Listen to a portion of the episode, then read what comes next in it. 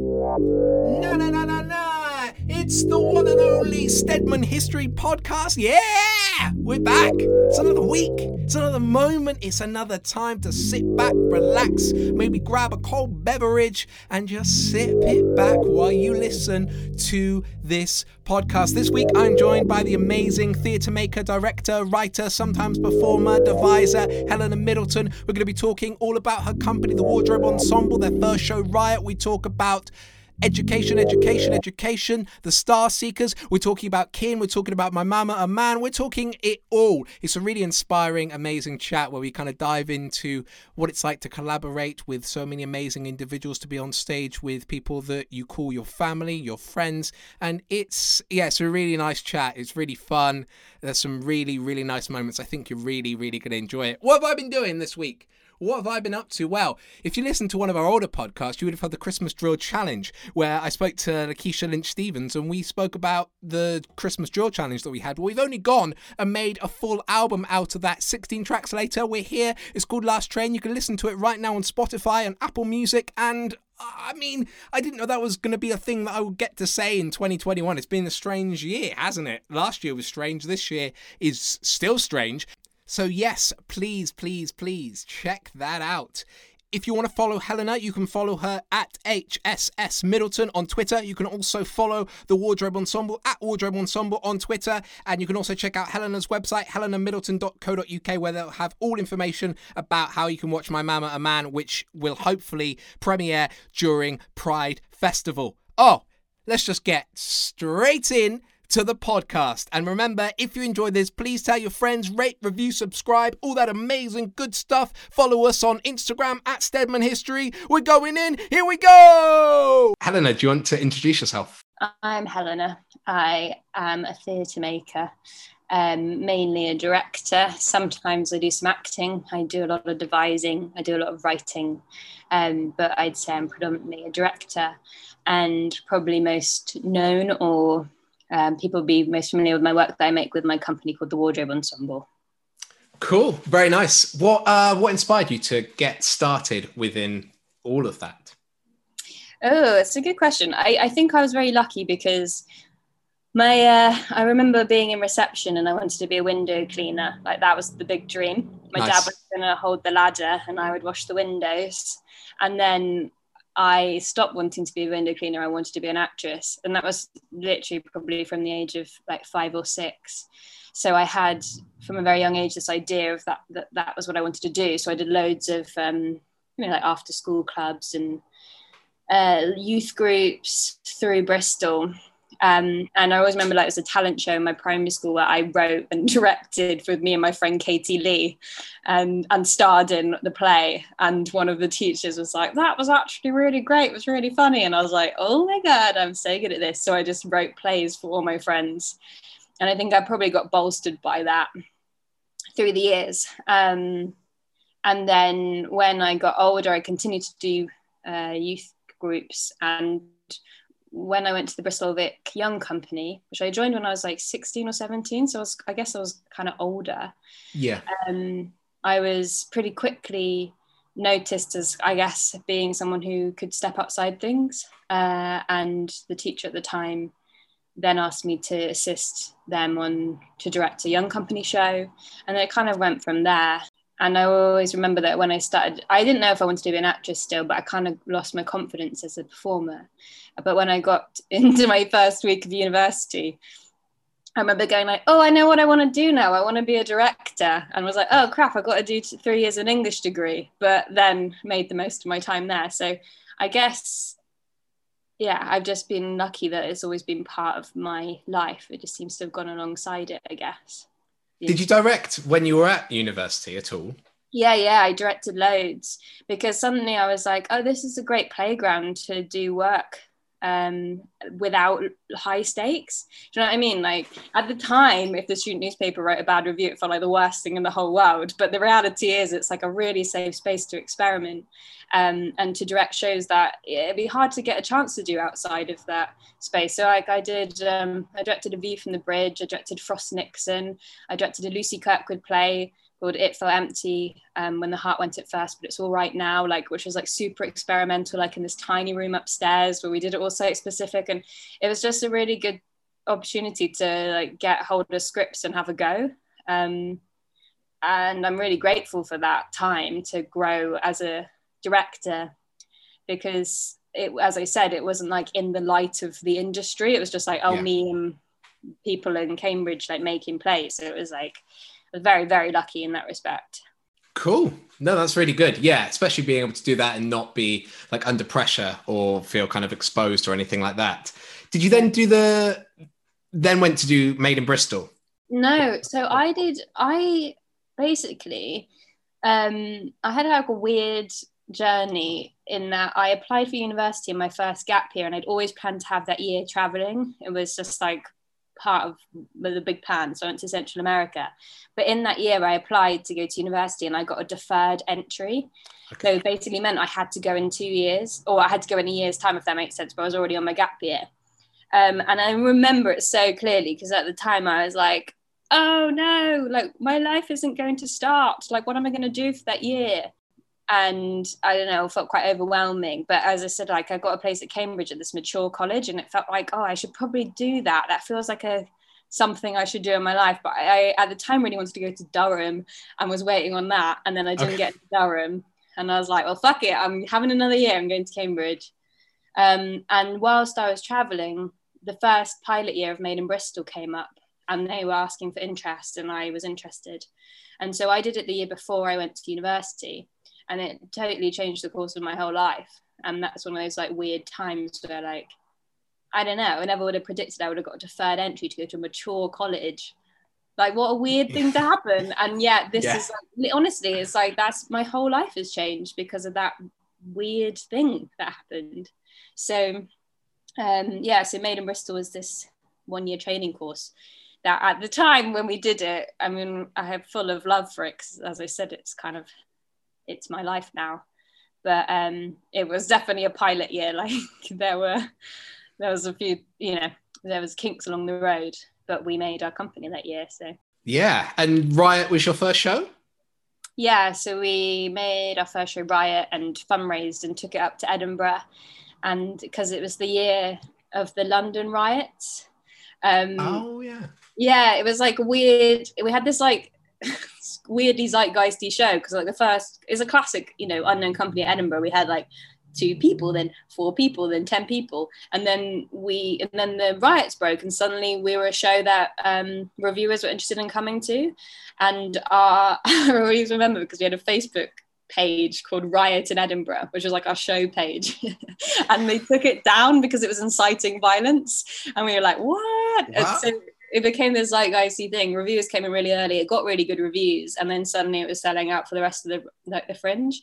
So it was one of these again like serendipitous the world timing up with our play. Um, but I think also Riot had a kind of I, I, don't know had an energy to it, like this young company throwing everything they they could at it.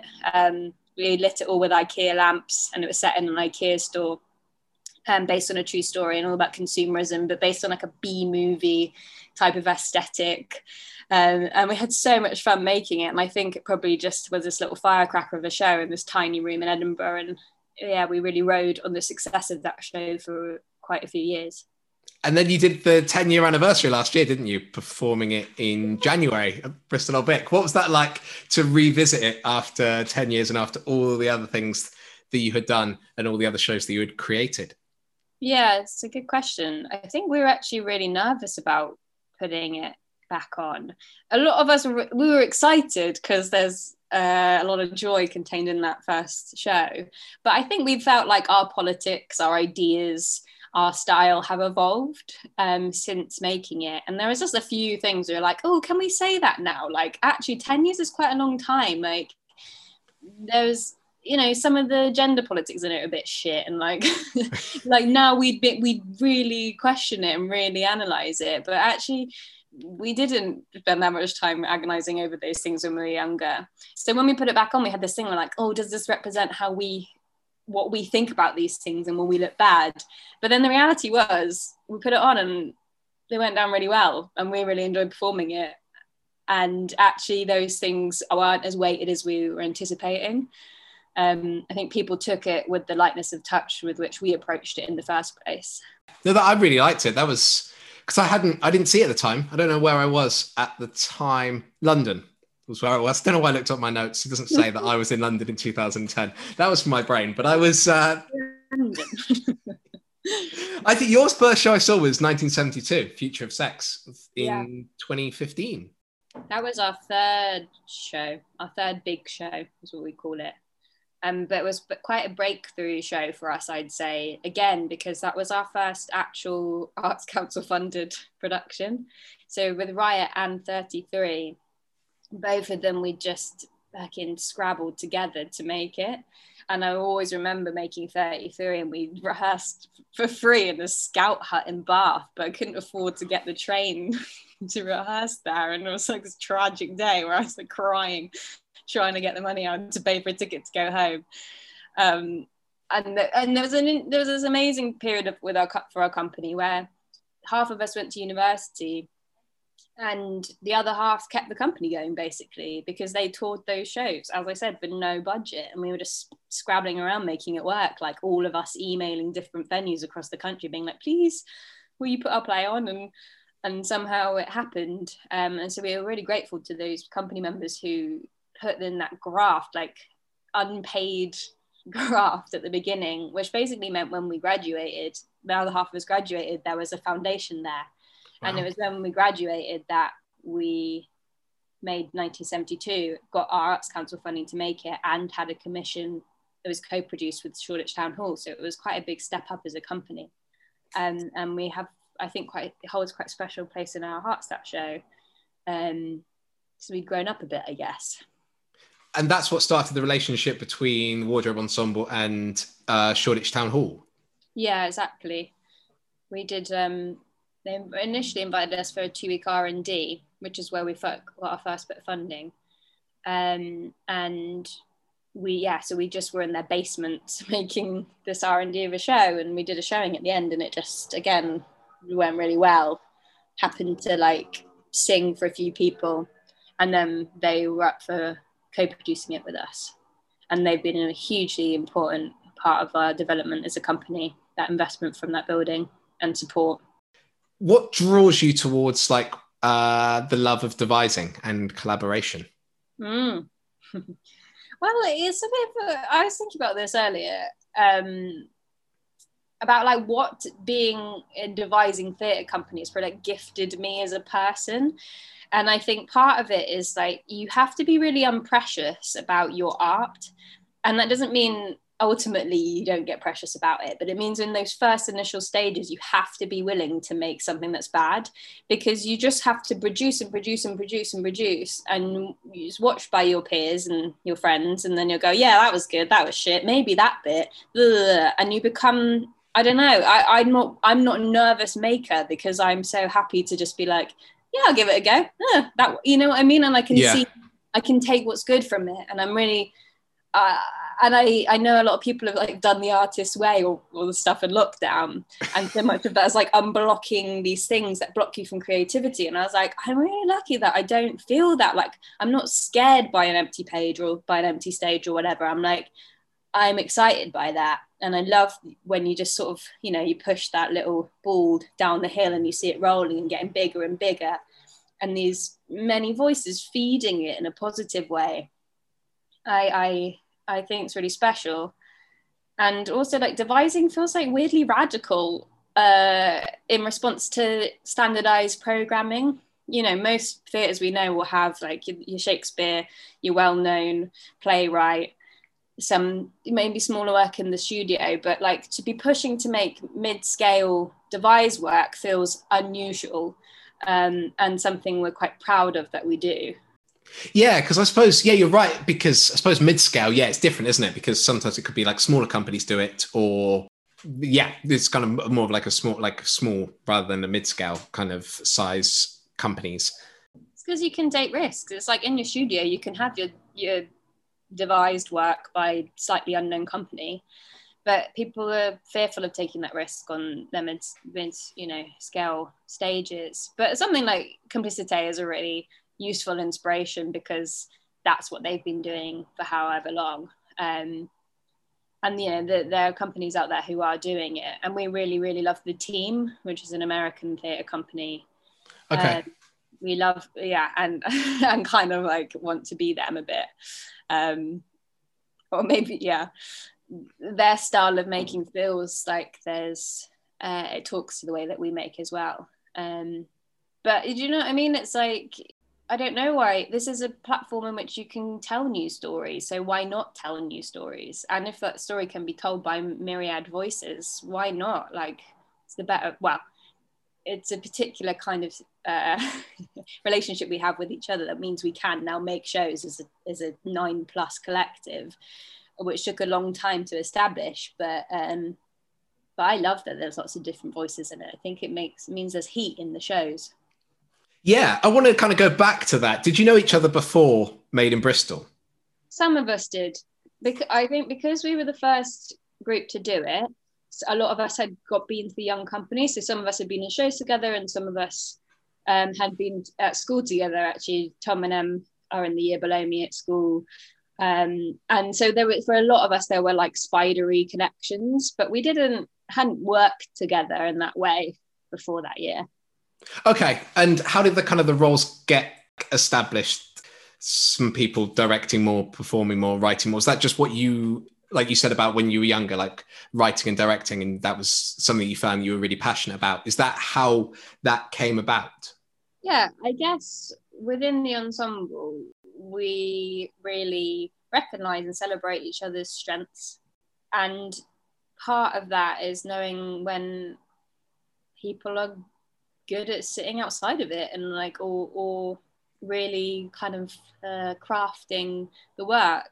And that didn't happen straight away. So tom brennan directed riot by himself and he directed 33 by himself. Oh no jesse was associate on it. But the but us kind of moving towards a model of co-directing emerged i think as um, the three of us, our interests really did start to shine towards being directors rather than necessarily as actors. Um, and that kind of just grew in our personal lives as much as anything else. But um, eh, yeah, roles are an interesting one because, yeah, and now we tend to co direct our shows, and that's quite an important part of our process because we try and move towards a space that isn't necessarily hierarchical in the traditional sense that you have in a room, which is like, you know, director is king um, and then everyone else listens to them. We really like are anti that in a way. That means um, a co-direction actually really helps because it's always a conversation then. There's not yeah. like one person just deciding. Or and also that takes the pressure off that one person. Like i've definitely been in rehearsal rooms before where someone asks me a question and i'm going oh god oh god and you just sort of like go like oh yeah this probably oh god. Whereas if you can go to the pub and be like okay right what the hell do we do with that scene? Like have a natter and then go back in like it's really oh my god so nice. And and again i think it takes time to establish those relationships. But it's so nice having a partner in crime when you're in that position. Um, I'm not sure if that answered the question necessarily. I think it was just slightly organic, basically. Yeah, that makes yeah that makes sense. I want to talk about witness for the prosecution. And was that your first time like assistant directing? No, I'd assisted. Um, I again, I'd assisted at university because they had a few opportunities where they're professional directors directed shows, and um, you'd assist a professional director. So I I assisted Michael Fentiman. Um, oh yeah. And Helen Eastman, and I actually assisted Michael twice. And so I, I actually managed to get a bit of assisting experience in when I was at university, which is again really lucky. But I guess Witness was my first. Is this right? I can't remember anymore. Was my first assisting job outside of education like I didn't get paid for those other jobs. Okay. very much, um, you know, there for the experience, uh, but which I managed to wangle somehow because I was doing my degree and then, you know, sneak sneak along to rehearsal. But, um, but yes. And how did you find that? What were some of the highlights or challenges? Uh, or challenges. Well, I really loved Lucy Bailey, um, who directed it, and so that was quite inspiring to work with a director who I, whose work I'd seen, whose work I loved. I didn't have any connection with her. I just emailed her and was like, I really love you. Please, can I go for a coffee? And then we went for a coffee, and I was like, I don't know. I basically got some really good advice from a director I love called Miranda Cromwell, who just said like, "Who do you want to work with? Contact them." And I did, and and basically that's what came out of it. Lucy was like, "Oh, I think you'd find this job really interesting," and I was like, "Great." Um, and I guess in the process of I don't know, there, there were some challenges with that show, in that like maybe it wasn't necessarily the show I would want to make as a as a theatre maker myself. Like it, it's an Ag- Agatha Christie kind of fairly traditional casting, like fairly traditional uh, setup beyond the fact that it's site specific, um, which was very cool. Um, but it was really great to work with many professional actors and and to see a director at work basically.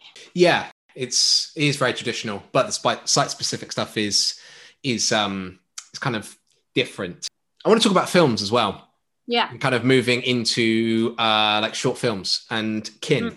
how did how did that come about? It came from a connection i made with a friend at university who was like he saw my plays he loved my plays. He was like we should make a film and he wanted to be a film producer.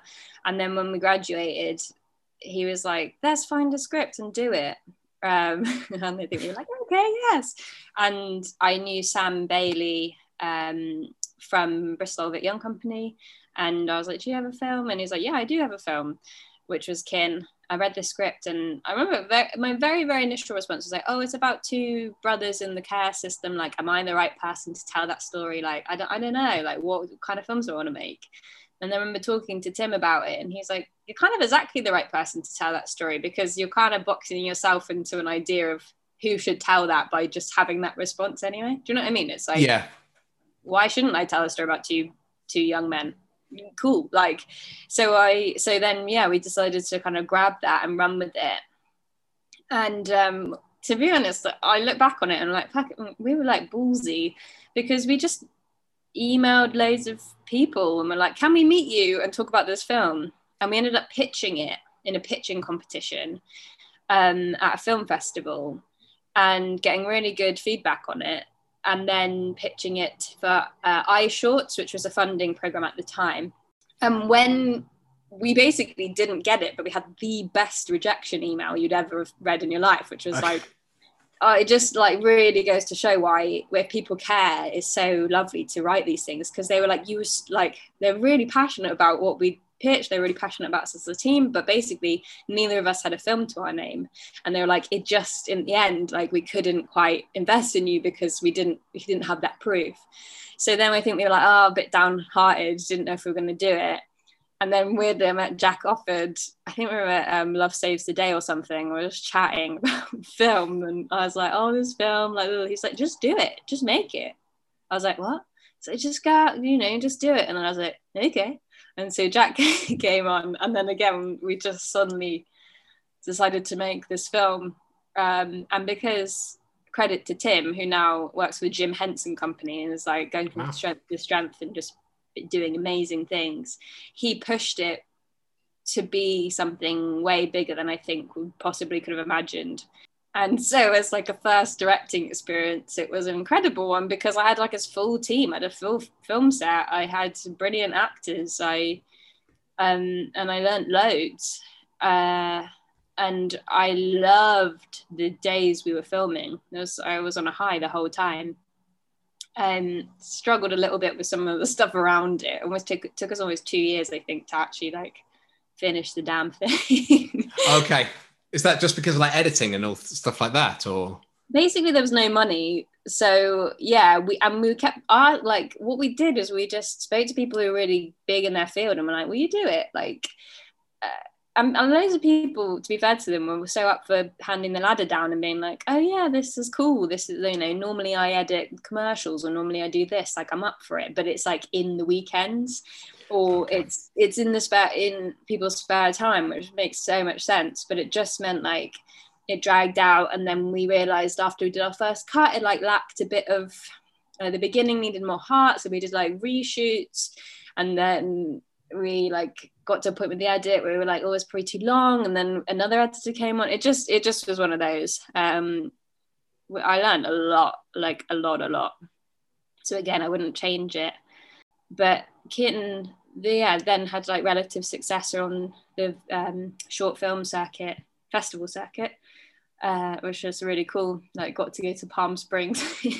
That's amazing. What was that like? What was that like going out there with the with the film? Oh, it was very cool. It was very cool. It was inc- just a really hot place. That was my main takeaway. We like tried to cook an egg on a car because it was honestly like walking around in an oven on the inside. I've I've been to loads of hot places, but this was like next level but that's not the point. Met loads of great filmmakers, like, and they they did like the party thing really well. So you'd like watch your films in the day, and then at night there'd be there's like a great like LGBTQI plus party, great pool party. Like it was all about the kind of atmosphere of socializing as well. So I, I mean, again, reflecting on it a bit because I have a film on the festival circuit at the moment, which has just had such a different life because of COVID. Um, and I was like slightly mourning that those lost experiences, I guess, that come from following your film around the world, basically, um, which I'm really lucky to have done. Yeah, I want to. Um, yeah, I guess it is very different now because you're not able to go out and do those things. I wanted to talk about that. Your next film, well, your current film.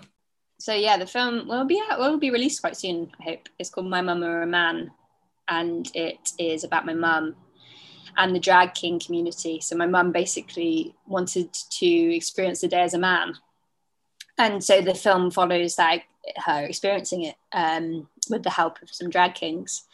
And it was like a super personal film um, that I'm really proud of having made, um, particularly as like a node to my relationship with my mum.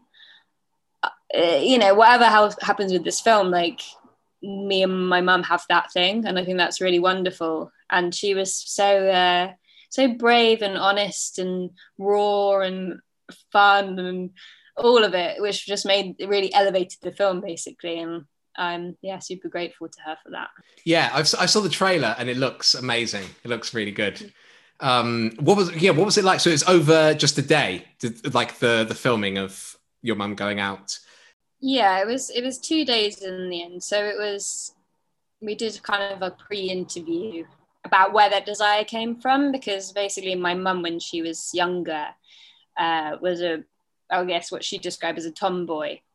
Um, but more than that and this is why it piqued my interest she'd like describe she'd be like oh when i was a boy and there's a song called when i was a boy that she really related to. And so she really associated that time with being a different like a gender a different gender. And I was like, oh, that's interesting. That's not just like I was a girl who was a tomboy. That's like I was desperate to be a boy. And actually, when she left childhood and like her body changed and she changed, there's like a huge mourning for losing whatever that thing was that made her feel like a boy. Um, and I guess whilst there's loads of conversations on going on at the moment about gender and trans rights and what it means to be a person at all. I thought that's something I haven't heard. Like, what, what does a 60 year old have to say about that? Because a lot has changed in a short time.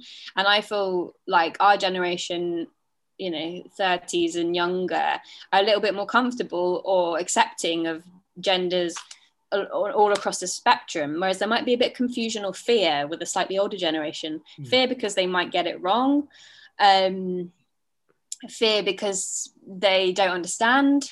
Um, and I suppose I saw this thing here with my mum going like, "Oh, so you're associating certain things with being a boy." Like you, so what does that mean? Like, what? Why were you, why were you a boy? Oh, I ran around and I I hit bees nests. Okay, but but why were you a boy? Well, because boys could do that like boys have freedom like boys could and again i'm like but why why are you a boy though like why can't you be a girl who does and and and, and I just found it, it sits in a place that was really interesting to me that she had these feelings uh, and was willing to go for this exploration of her gender at the age of 60 and kind of had this uh, I, I won't say how it ends but she just has this beautiful realization at the end about that gender identity. And yeah so I, I'm, I'm I'm re- we're releasing it I think probably for Pride this year around Pride time Okay. I, I hope people enjoy it. Uh, but it is one of those ones that's very close to the heart. So and I'm very protective of my mum, obviously, as well. So I hope it gets received with that kind of warmth with which we made it. it was kind of meant to be a celebration. You know what I mean? That's good. Yeah, imagine. Yeah, because it's very touching, very close. So I suppose kind of letting it out. Have people have people seen it? Because it was part of the BFI Flare Festival last year, but I assume that didn't go ahead. Or it went online. Um, so that was like the first casualty for me of COVID. I remember like it was it was the weekend, like upcoming weekend. I think they cancelled it on the Wednesday or something in the end, um, which is a real shame because that festival in person is meant to be brilliant. But yeah, so that went online, and it's done various festivals over the past year online, um, which is great. And in many ways, it might have improved its reach. Like you know, played in India, it's played in Australia, played in America, um, various festivals across the UK. So people have seen it, and and friends and you know people I've shared it with have responded really positively to it. Um, there's nothing quite like just putting it out into the the general public though i think. Yeah i suppose that's a bit kind of a little bit different and um yeah, yeah. in how they'll sort of respond and yeah but i'm sure i'm sure it'll be very positive. I wanted to talk about uh pippi longstocking.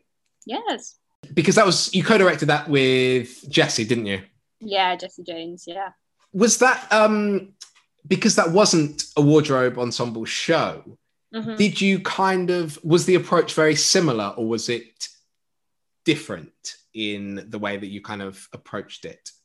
And also to touch back on film stuff as well, was that did you have a different approach to that as well? A different approach to to uh, directing. I suppose maybe if we talk about film first of all, okay. yeah. When you did Kin, was that different? Did you have a different yeah. way of? Because I suppose it's yeah, it's a very different kind of medium, isn't it? Yeah, yeah. I mean, again, I, I was I was really worried about it because I was like, I've never done a film. And I remember again, like speaking to a film director, and I spoke to them And I said, I'm a theatre director. I've never done a film. How can I do this? And he was like, You're a theatre director. You're like miles ahead of the rest of us. Most of us just know, like, you know, I think film directors tend to fall in two camps. One's uh, theatre directors who um transitioning or, or people who are personable and look for human stories or they're like i love cameras i love image techie oh my god there's people like and good thing they're good at acting because i don't know how i'd speak to them. So i think basically having a theatre director's background meant like i could have that personable thing and actually then just trust my dop to worry about the picture. You know obviously i'm i'm part of that conversation as well but i like just kind of going like oh you, you the camera team are amazing. That looks great. Okay actors. But there is a big difference which is time. And you get so much time in rehearsals as a theatre maker. I mean, it always feels rushed, but you do. You have weeks to sit with your, to be with your actors, to be making, to you know, have a overnight sleep where you think about a note, whatever it is.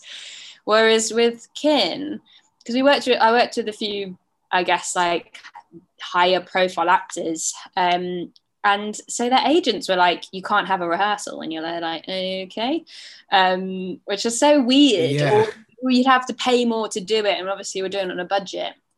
So I remember meeting like Sunetra Sarkar, who's who's in Casualty, for like a, a coffee at the watershed, being like, "So we're not rehearsing, but what do you think about this bit of the scene?" And we just had a chat, and I basically just had a bunch of chats like that with actors because they're keen to talk about it as well. That's yeah. what's strange about it. There's this weird like protection around their time, which uh, you know is the point of an agent, but also you're going like, oh no, everyone wants it to be good, so you know, sparing an hour to talk through beats of a scene is good.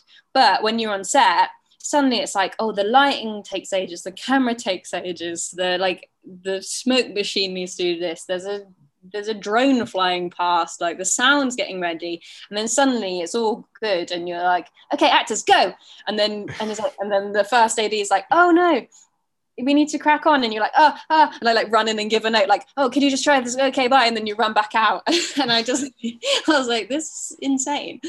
It basically made that old adage where you're like, casting is everything, rings so true. Like I okay. just had to be like, I've cast the right people who are really good at their jobs because you don't have the time to build and nurture a performance in the same way. And so, yeah, that's definitely true of that kind of directing. And then as for Pippi, so Pippi was a musical, which is very fun. I actually, funny enough, was speaking Emily May, who played Pippi, who's absolutely wonderful, um, recorded for our podcast this morning, and uh, it was nice to be reminded of how amazing she is.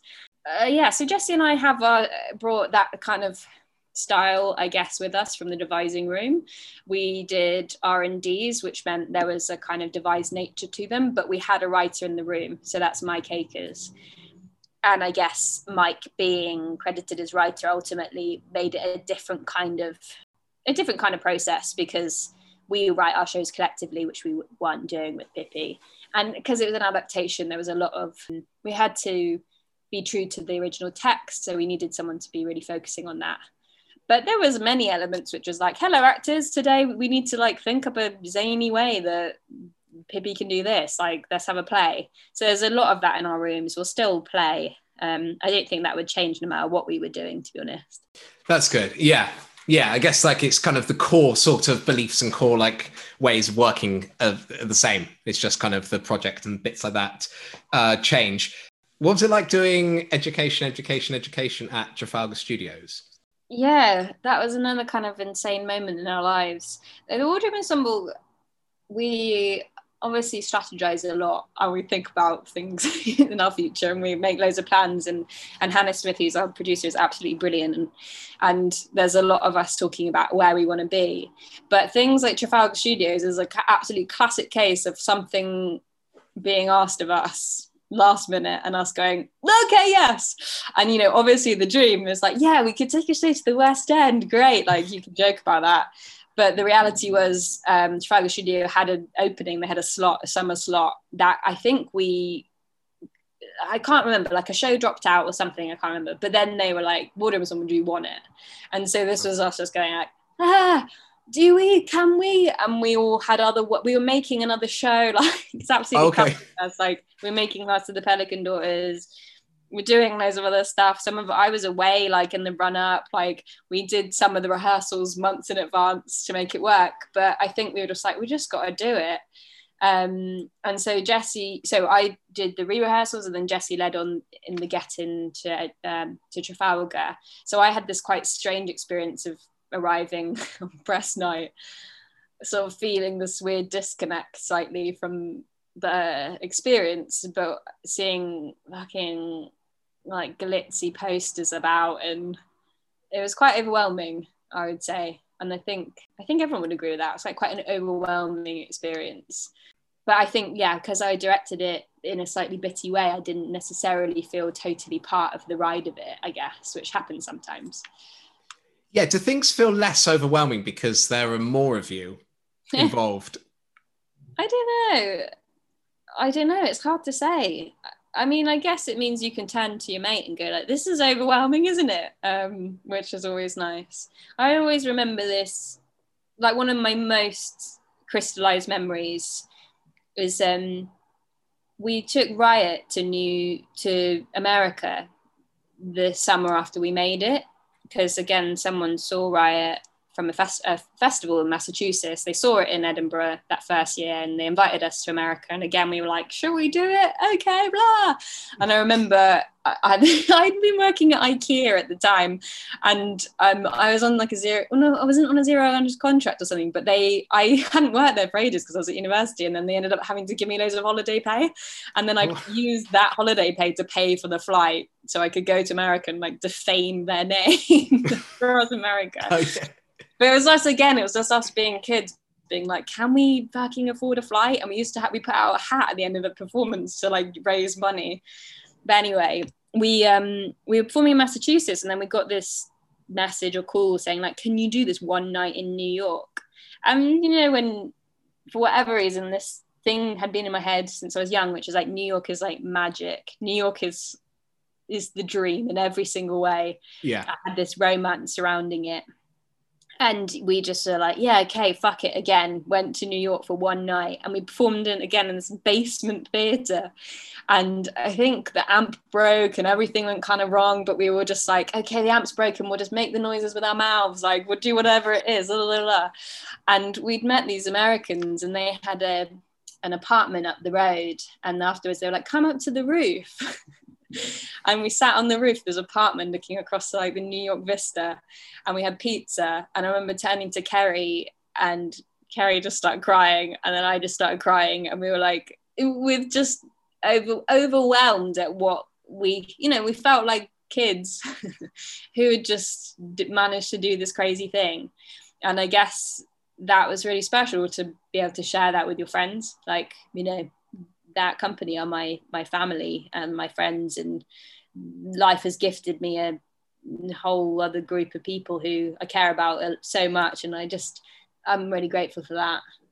Yeah, that's that's amazing because I think I like I've seen companies and everything like perform work together but I don't think I've ever really thought about like that bond and that like friendship and connection until like last year when I saw Shit Actually by Shit Theatre, yeah. and then I was like, they get to perform like together as best friends, like forever. Yeah. That's like looking at your friends that you have like outside of the industry and being like, oh, it's great when we share time together. But imagine doing that like all the time and making stuff and being together and being like you're always going to be there and friends always going to be around and yeah, that's really magical. And so uh Star Seekers went from the wardrobe all the way to the National Theatre. Yes. That's another oh. story of that. Is this this is the funny thing, isn't? Every story is the same, which is like, what the fuck? Like like I just think we just say yes to shit and somehow we end up in madder places. Um, you know, and again, I don't, I don't want it to like knock any kind of sense of professionalism and like strategy, but again, the fucking Star Seekers was like just graduated. The Wardrobe Theatre had a five hundred pound commission that they got from the Bristol City Council. And they were like, Does anyone want to make a kid show? And then Jesse Meadows was like, Anyone in the wardrobe, someone want to make a kid show? And me and Jesse and Ben were free. And we were like, Well, we need someone to do the music. So we got Jack Jury on board. And we made a show for 500 quid uh, with like a strong ethos about what kids' theatre should be. But again, Jessie had been in a few kid shows, but for the most part, like we hadn't made work for that age group. But we were like, oh, we want to make something really truly interactive that really like listens to the kids' ideas and incorporates them in the show. And that's kind of what we set out to do. And so we made the Star Seekers. And again, it's just a lovely little poppy show that kids really responded well to. And we taught that for years, you know, um, to various places. Um, usually just on the weekend or in a in half term. And then when we took education to Edinburgh, we were like, oh, maybe this is time to give Star Seekers its its go, its go at Edinburgh. Because we could, because you know, relatively cheaply, because we were already taking a show there. We did it in Pleasance as well, which meant like it was a better deal. And honestly, no one came. okay. like no one came. Uh, like some people came and had a really lovely time. There was this girl who came three days in a row, and like those are the ones that lift your heart. But we were performing like in the morning, like absolutely exhausted. And but some people, the people who did come, was Lyn Gardner came and gave a lovely review, and also some people from the National Theatre, and they were like, "Oh, this is, I like this." and they fucking programmed it. So you know, again, it's like the show was there, the show was good, they could see its potential, and then they were in, they were there at the right time. And so yeah, I really, really, really remember that cool because I was in the national. I was in the national, either having watched a show or meeting someone for a coffee, and I and we performed Riot in the shed years before. And I was like, oh, it'd be nice to perform here again, wouldn't it? That'd be lovely. And I remember Jesse ringing me, going like, Helen, are you, are you sitting down? And I was like, oh, yeah. And he was like, they want to program Star Seekers. And I went, what? they want to program Star Seekers. Because we all thought, oh, maybe education, maybe. But yeah. Yeah. And then, um, yeah, we kind of like, you know, made it look a little less shabby because we'd been on the on the road for a while. We needed to like clean it up, and we took it to the Dorfman for a month. And literally one of the highlights of my life like was so joyful. Again because it's like me and my friends are at the national running about in the hallways just doing this kid show which is all about joy basically. It was just really really nice. Yeah what, what was it? Yeah that must have been so so good. What was it like being there and doing the show and seeing we yeah, what was it like? Yeah, it was it was insane. It was all insane. It was, it was wonderful because a the national just have so many people who look after you, and that was lovely because we've been in all kinds of positions as a company, many of which involved us doing a lot of our own laundry. which is like standard it's just like yeah you just do it all everyone pitches in but then suddenly there's like three laundry people who will like separately wash every item of clothing and like in Star Seekers, you have to we make these asteroids that the kids throw, which is just made of newspaper, which usually is just me and probably one of the actors like scrabbling around before the show making. And again, I had like five helpers, and there's this like amazing resources in that space. But I guess it just, I don't know. Again, it felt like a bit like a show which didn't necessarily sit in with the idea of a show you might expect to see there, and I really like that. I, I really remember the first show we did where the kids went insane, like proper anarchy. They really, the actors had to work really hard because we hadn't quite established the boundaries between the the floor and the stage, which is just something you need to do. oh yeah. and they honestly just like ran onto the stage. I remember Jesse like looking up to me in the tack box, kind of being like, "Help!" and then just managed to rein it in, and then you know we we tweaked it and sort of sorted it out. But I guess it was just nice because we could just do our play there and have the support of an amazing building, and go to the bar and look at famous people. And be oh like, yeah, legit.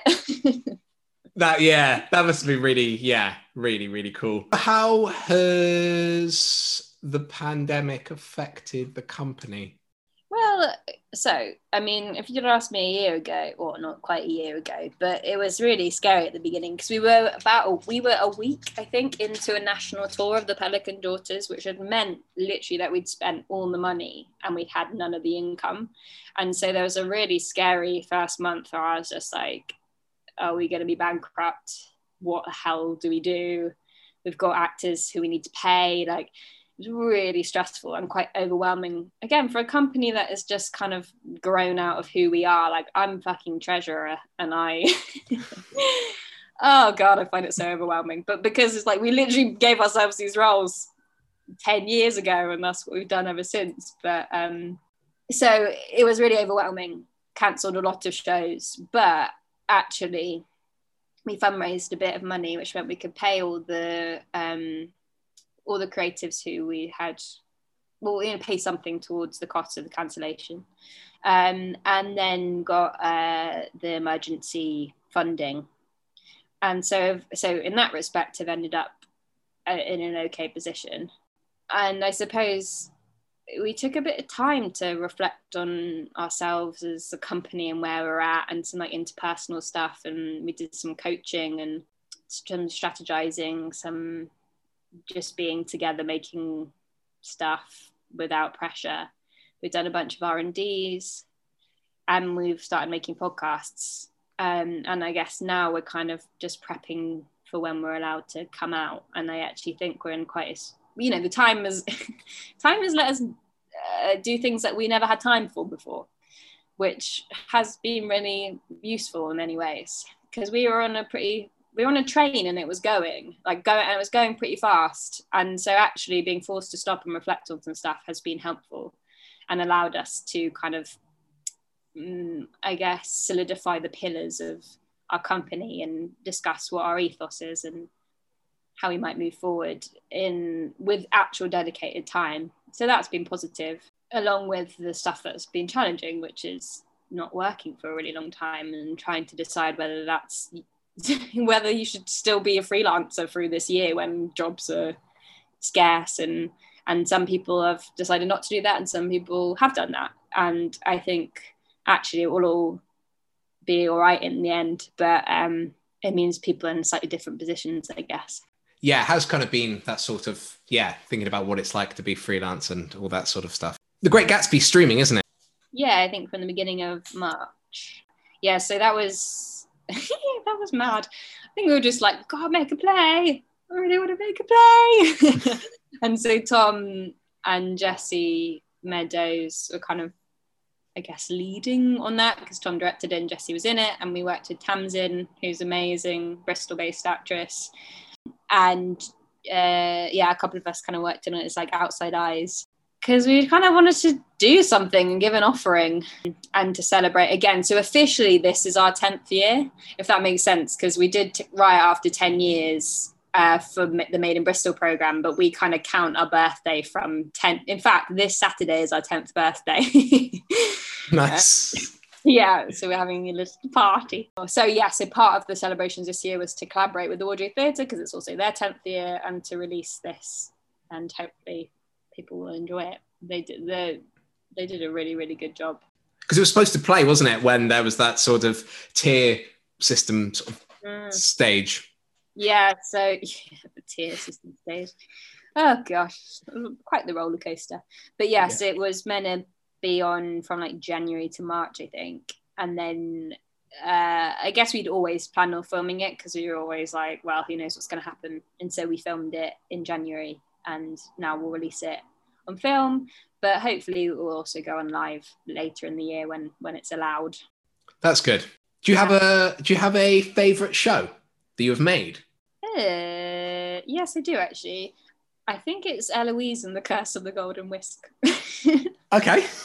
Yeah, so I don't. It's funny when shows just. I just really love that show. It has a very. So this was one of the family shows that we made for the bike shed in Exeter. We made three Christmas shows uh, in consecutive years, and they had this kind of like it's meant to be for all ages, which I I personally love making work for for that audience because it has this like Pixar esque um, narrative, which I always really love, where you're appealing to the adults in terms of humor and storyline, but have a kind of silliness and a lightness which will appeal to kids, which I guess is exactly where I like to make be making theatre. I'm I'm quite big in our company on uh, on story structure and how you interrogate that. And particularly because we write as a collective is like making sure that that work is done. And i guess eloise has a really satisfying story arc and there it's very much like a quest story. And i really enjoy that. And it has this like big characters a love story in it.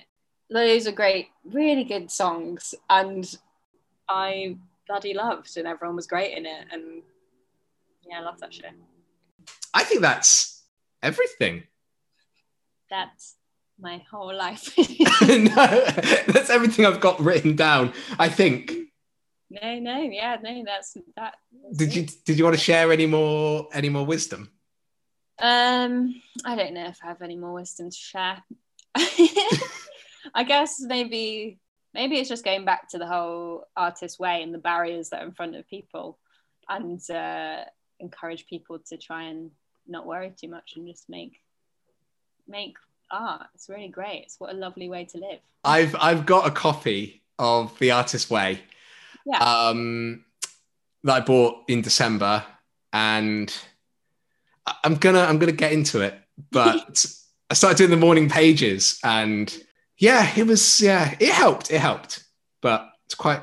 That's the thing. Like, it's great this is I because I don't I'm not gonna knock it at all. It's like please, like everyone go do the artist's way. But there's a part of me that's just like I I just think go and write the thing you want to write, or go and sing the song you want to sing, and go and paint the painting you want to do because because yeah, there are barriers, but sometimes you just got to be like it's gonna be all right and.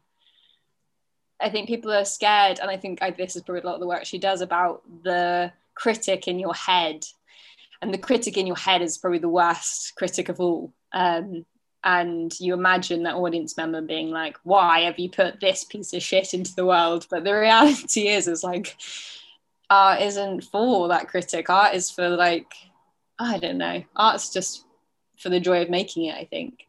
Um, and for the people who get loads from it. And that, you know, as I was saying about this kid who came three times in a row to see star seekers like, and I, I, we're getting a little bit of that with the podcast we're making is like that's why I do it because Nora listens to it every night or like you know I just there's always someone who's going to receive that and, and love it and nurture it and care about it. So just go do it innit? It was uh yeah it was really cool speaking to you. Thanks Alex. Bye. Bye. Singing in our things can only get better.